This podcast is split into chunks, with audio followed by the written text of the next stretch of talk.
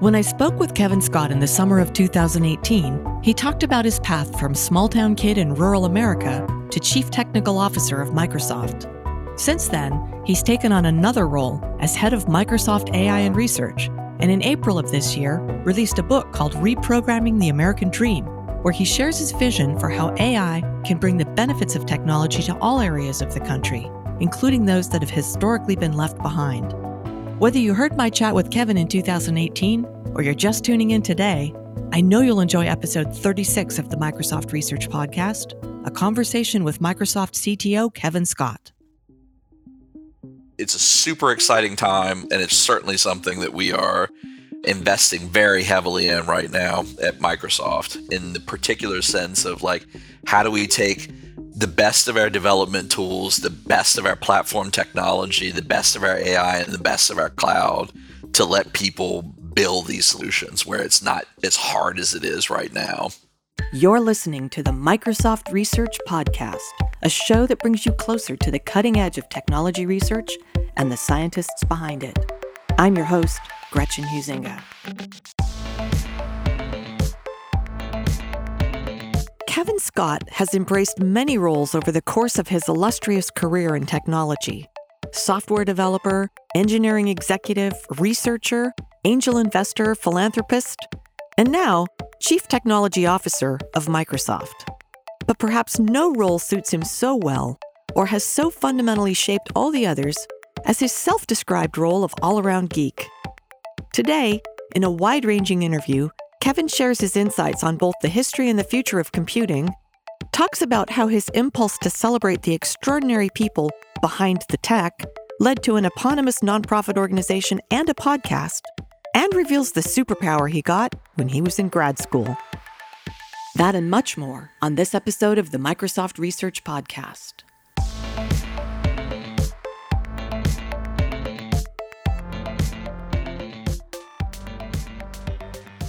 Kevin Scott, welcome to the podcast today. Well, thank you so much for having me. So, you sit in a big chair. Uh, I think our listeners would like to know what it's like to be the chief technical officer of Microsoft. How do you envision your role here, and what do you hope to accomplish in your time? I.e., what are the big questions you're asking, the big problems you're working on? What gets you up in the morning?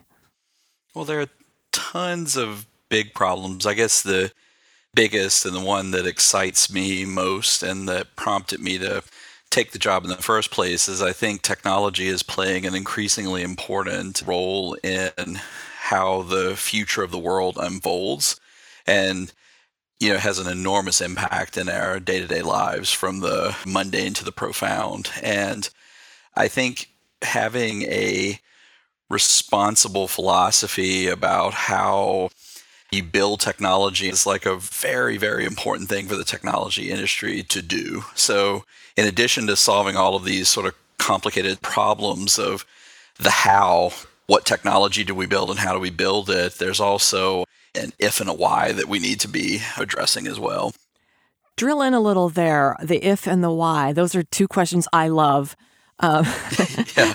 Talk to me about how you envision that you know, I think one of the more furious debates that we all are increasingly having, and I think the uh, debate itself and the intensity of the debate are good things, is sort of around AI and what impact is AI going to have on our future and what's the right way to build it and what are a set of wrong ways to build it. And I think this is sort of a very important dialogue for us to be having because, in general, I think AI will have a huge impact on our collective futures.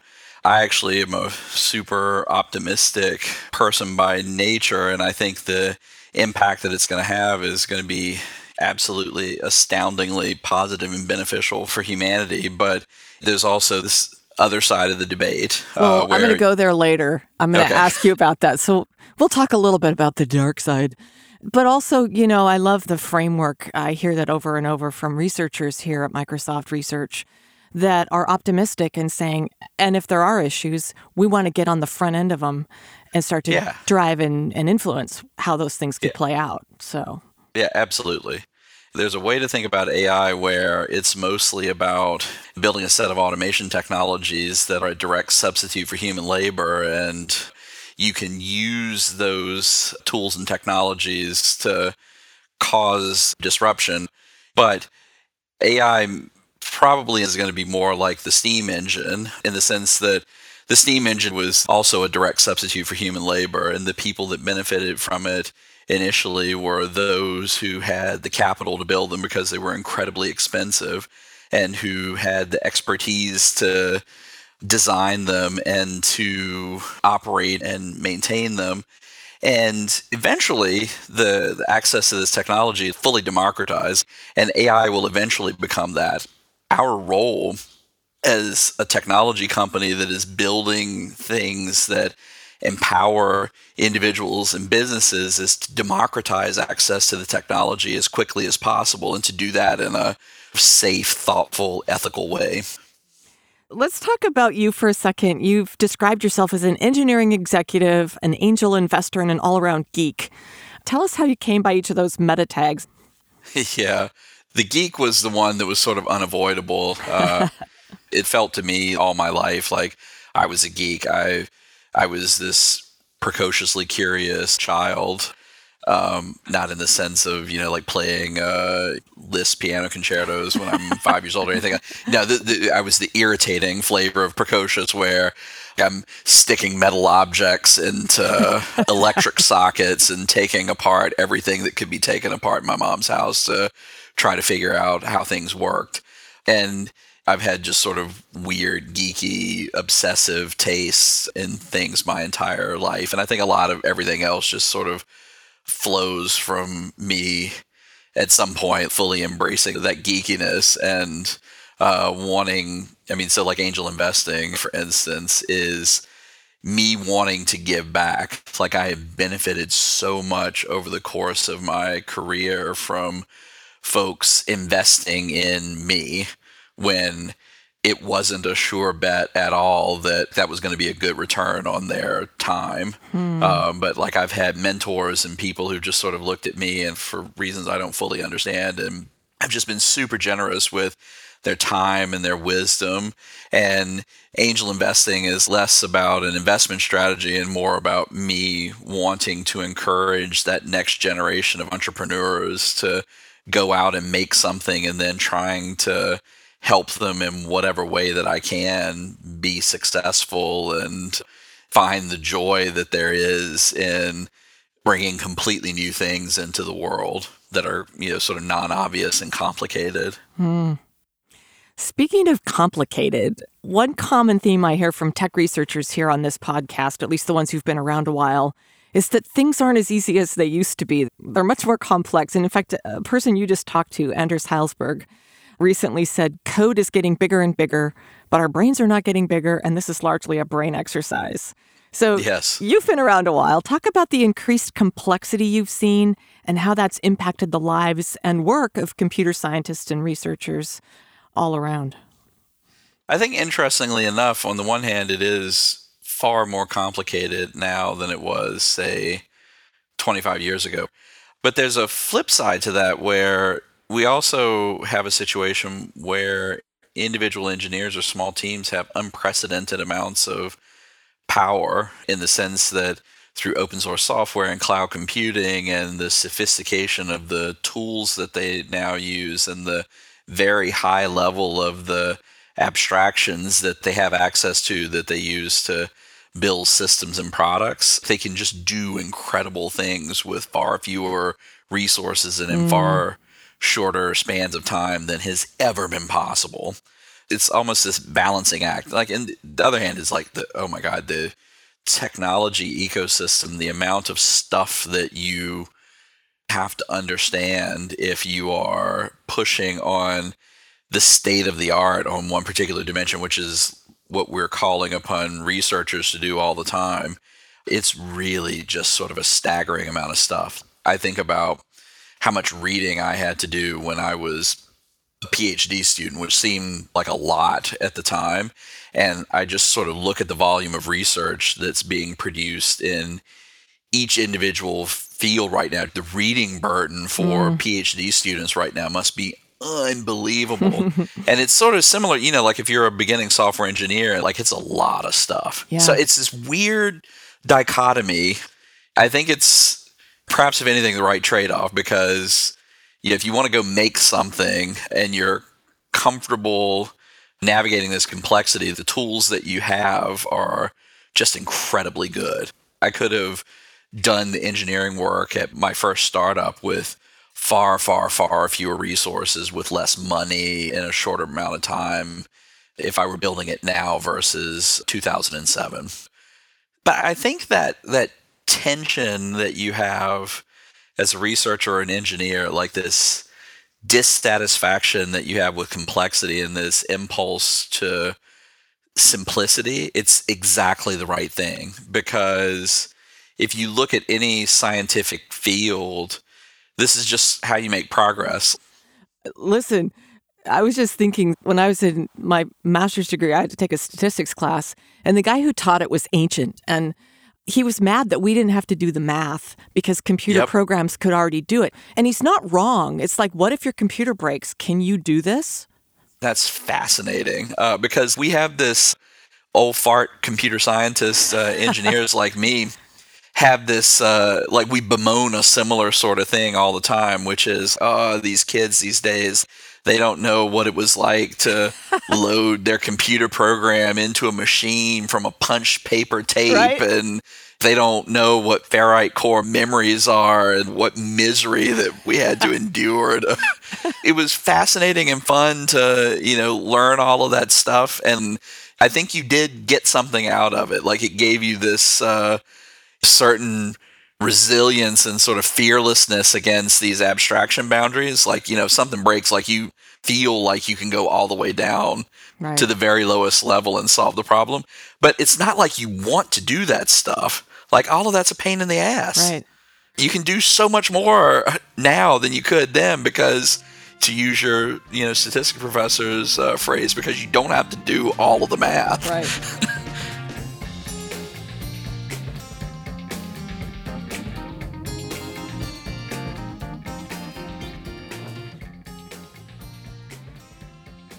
Your career in technology spans the spectrum, including both academic research and engineering and leadership in industry. So, talk about the value of having experience in both spheres as it relates to your role now. You know, the interesting thing about the research that I did is I don't know that it ever had a, a huge impact. The biggest thing that I ever did was this uh, work on dynamic binary translation. And the thing that I'm proudest of is like I wrote a bunch of software that people still use, you know, to this day to do research in this very arcane dark alley of uh, computer science. But what I do use all the time that is almost like a superpower that I think you get from being a researcher is being able to very quickly read and synthesize a bunch of super complicated technical information. I believe that it's less about IQ and it's more of the skill that you learn mm. when you're a graduate student trying to get yourself ramped up to mastery in a particular area. Mm. It's just like read, read, read, read, read. Yeah, I grew up in this relatively uh, economically depressed part of rural central Virginia, town of 250 people. Neither of my parents went to college. We were poor when I grew up, and no one around me was uh, into computers. And like somehow or another, I got into the science and technology high school when I was a senior, and like I decided that I really, really, really wanted to be a computer science professor. Hmm. After that first year. And so I went into my undergraduate program with this goal in mind. And so I would sit down with things like the Journal of the ACM in the in the library and convince, oh well, like obviously computer science professors need to be able to read and understand this. And I would stare at papers in uh, JACM and I'm like, oh my god, I'm never ever going to be good enough. This is mm. impossible. But I just kept at it and you know, it got easier by the time that I was finishing my undergraduate degree and by the time I was in my PhD program, I was very comfortably blasting through stacks of papers on a mm. on a weekly basis. And then, you know, towards the end of my PhD program, you're you're on the program committees for these things, and like not only are you blasting through stacks of papers, but you're able to blast through things and understand them well enough that you can provide useful feedback for people who've submitted these things for publication.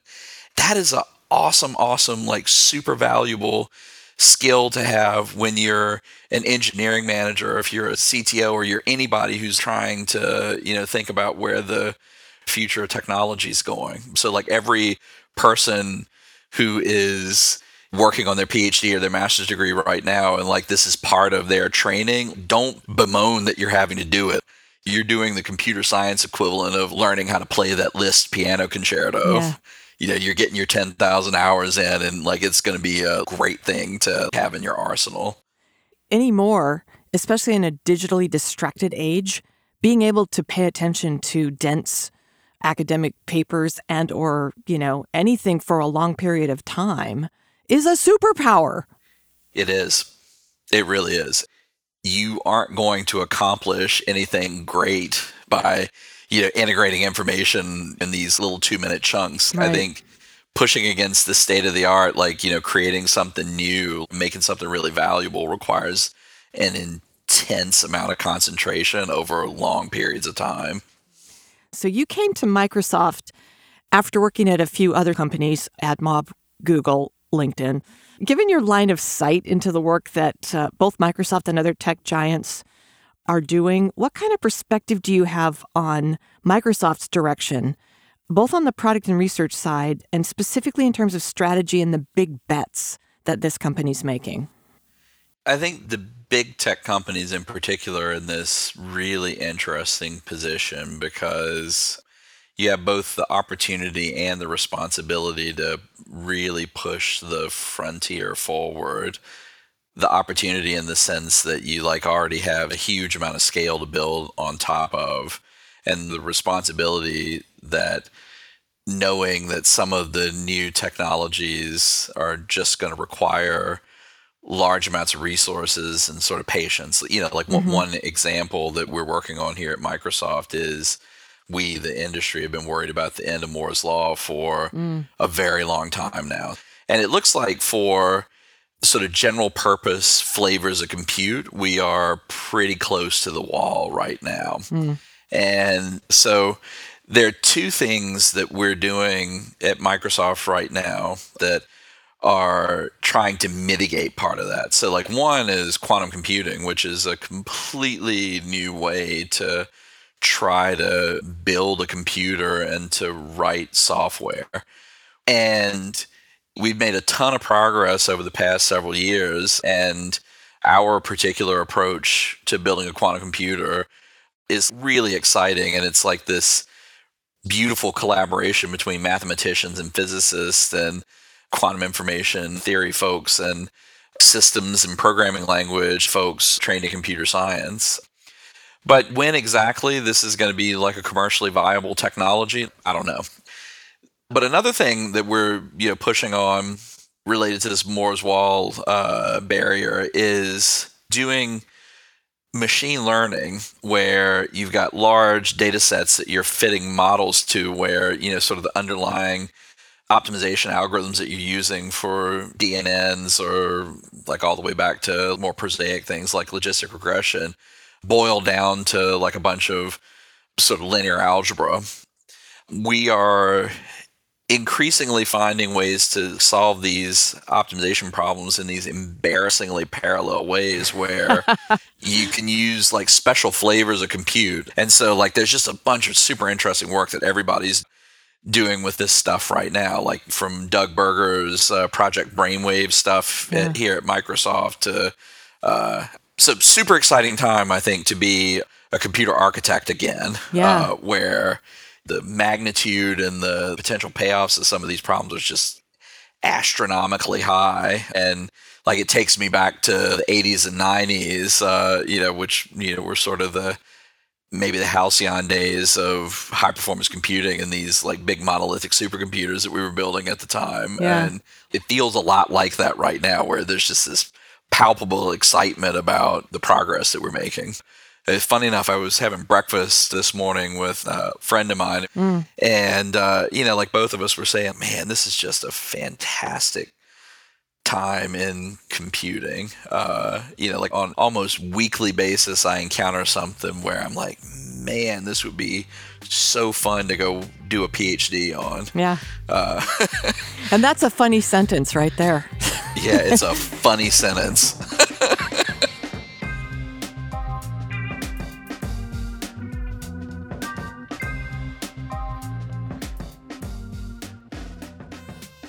Aside from your day job, uh, you're doing some interesting work in the nonprofit space, particularly with an organization called Behind the Tech. Tell our listeners about that. What do you want to accomplish? What inspired you to go in that direction? Yeah, a couple of years ago, I I was just looking around at all of the people that I work with who were doing truly amazing things and I started thinking about how important role models are for both kids who are trying to imagine a future for themselves as well as professionals like people who are already in the discipline who are trying to imagine what their next step ought to be. And it's always nice to be able to put yourself in the shoes of someone you admire and say like oh i can imagine doing this. I can see myself in this uh, you know in this career. And i was like it, we just do a poorer job, I think, than we should on showing the faces and telling the stories of the people who have made these major contributions to the technology that powers our lives. And so that was sort of the impetus with behindthetech.org. I so I'm an amateur photographer. I started doing these portrait sessions with the people I know in computing who I knew had done impressive things. And then I hired someone to help, you know, sort of interview them and write a slice of their story so that, you know, if you wanted to go somewhere and get inspired about people who are making tech, you know, behindthetech.org is the place for you. So you also have a brand new podcast yourself called Behind the Tech. And you say that you look at the tech heroes who've made our modern world possible. I've only heard one and I was super impressed. It's really good. I encourage our listeners to go find Behind the Tech uh, podcast. Tell us why a podcast on these tech heroes that are unsung, perhaps. I have this uh, impulse in general to try to celebrate the engineer I'm just so fascinated with the work that people are doing or have done. Like the first episode is uh, with Anders Hejlsberg, who is a tech fellow at Microsoft and who's been building programming languages and development tools for his entire 35 year career. Earlier in his career, like he wrote this uh, programming language and compiler called Turbo Pascal, yeah, like I wrote my first real programs using the tools that Anders built. And like he's gone on from Turbo Pascal to building Delphi, which was one of the first really nice integrated development environments for graphical user interfaces. Uh, and then at Microsoft, he was like the chief architect of the C sharp programming language. Mm. And like now he's building this uh, programming language based on JavaScript called TypeScript that tries to solve some of the development at scale problems that JavaScript has. And that to me is like just fascinating.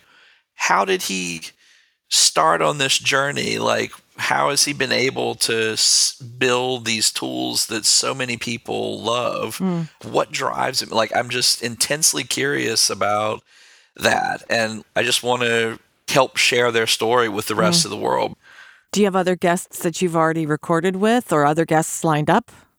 Yeah, we've got uh, Alice Steinglass, who is the president of Code.org, who is doing really brilliant things trying to help K through 12 students learn computer science. And we're going to talk with Andrew Ng in a few weeks, mm. uh, who is one of the titans of deep neural networks, machine learning, and AI. We're going to talk with Judy Estrin, who is former CTO of Cisco, uh, serial entrepreneur, board director at Disney and uh, FedEx for a long time, and just you know one of the OGs of Silicon Valley.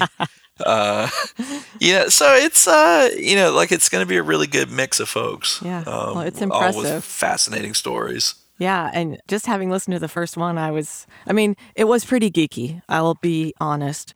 I, there's a lot of, I was like listening to the mechanics talking about car engines, and I know nothing, but it was, yeah, right. Like but it was That's fun. great. And like, you know, I, I hadn't even thought about it before, but like if I could be like the sort of computer science and engineering version of Car Talk, like that would be awesome. You won first place at the William Campbell High School Talent Show in 1982 by appearing as a hologram downloaded from the future. Uh, okay, maybe not for real, but an animated version of you did explain the idea of the intelligent edge to a group of animated high school hecklers. Yeah. Uh, assuming assuming you won't get heckled by our podcast audience, tell us how you feel like AI and machine learning research are informing and enabling the development of edge computing. You know, I think this is one of the more interesting emergent trends right now in computing. So there are basically three things that are coming together at the same time. You know, one thing is the growth of IoT and just embedded computing in general. You can look at any number of estimates of where we're likely to be, but we're going to go from about 11 or 12 billion devices connected to the internet to about 20 billion over the next year and a half. But you think about these connected devices, and this is the, sort of the second trend, like they all are becoming much, much more capable. So, like, hmm. they're coming online, and like the silicon and compute power available in all of these devices is just growing at a very fast clip. And going back to this whole Moore's Law thing that we were talking about, if you look at two and three dollar microprocessor and microcontrollers, most of those things right now are built on two or three generations older process technology. So they are going to increase in power significantly over the coming years, particularly this flavor of power that you need to run AI models, which is sort of the third trend. So, like, you've got huge number of devices being connected with more and more compute power, and the compute power is going to enable more and more intelligent software to be written using the sensor data that these devices are processing. And so, like those three things together, we're calling the intelligent edge. And we're entering this world where you'll step into a room and like there are going to be dozens and dozens of computing devices in the room, and you'll interface with them by voice and hmm. gesture and like a bunch of other sort of intangible factors where you won't even be aware of them anymore. And hmm. so that implies like a huge set of changes in the way that we write software. Like, how do you build a user experience for these things? How do you deal with information security and data privacy in these environments? Just even programming these things is going to be fundamentally different. It's a super exciting time, and it's certainly something that we are investing very heavily in right now at mm. Microsoft in the particular sense of like, how do we take the best of our development tools, the best of our platform technology, the best of our AI, and the best of our cloud to let people build these solutions where it's not as hard as it is right now. Well, you know, everything you've said leads me into the question that I wanted to circle back on from the beginning of the interview, which is that uh, the current focus on AI, machine learning, cloud computing, all of the things that are just like the hot core of Microsoft Research's center, they have amazing potential to both benefit our society and also change the way we interact with things. Is there anything about what you're seeing and what you've been describing that keeps you up at night? I mean, without putting too dark a cloud on it, what are your thoughts on that? The number one thing is I'm worried that we are actually underappreciating the positive benefit that some of these technologies can have and are not investing as much as we could be holistically to make sure that they get into the hands of consumers in a way that benefits society more quickly. And so, like, mm-hmm. just to give you an example of what I mean, we have healthcare costs right now that are growing faster than our gross domestic product.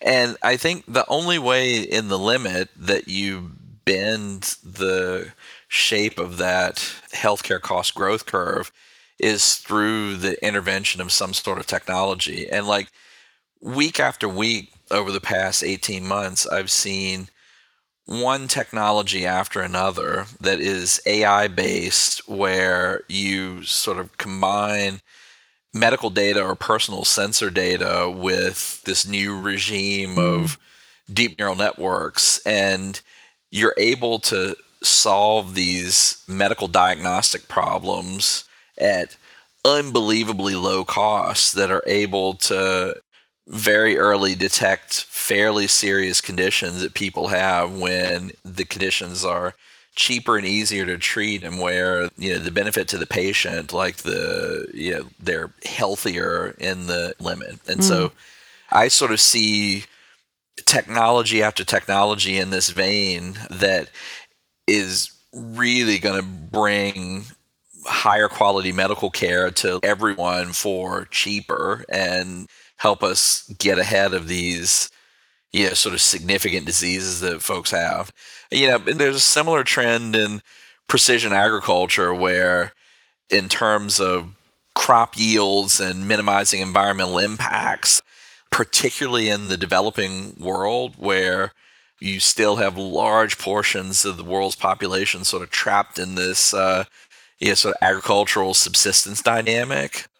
AI could fundamentally change, you know, the way that we're all living our lives, right. all the way from, you know, like all of us getting sort of cheaper, better, locally grown organic produce with smaller environmental impact to, you know, like how does a subsistence farmer in India dramatically increase their crop yields so that they can elevate the economic status of their entire family and community.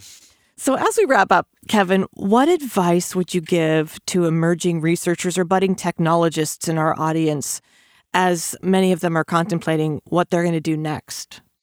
Well, I think congratulations is in order to most folks because this is a this is like just about as good a time I think as has ever been for someone to pursue a career in computer science research or to become an engineer.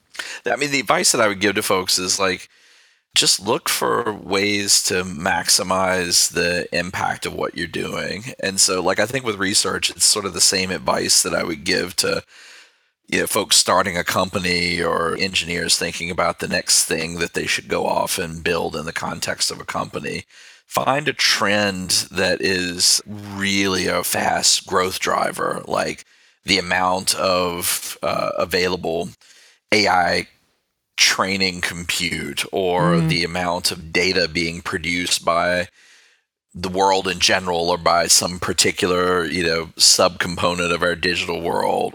Just pick a growth driver like that and try to, you know, attempt something that is either buoyed by that growth driver or that is directly in the growth loop.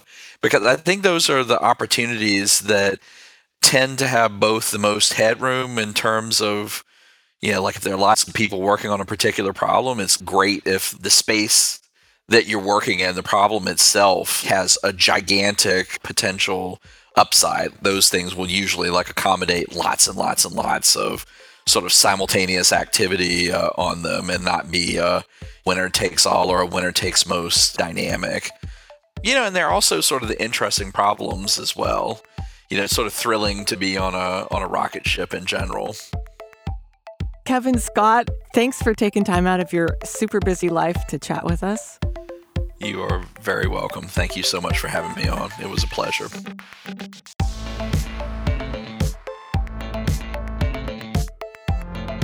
To learn more about Kevin Scott and Microsoft's vision for the future of computing, visit microsoft.com/research.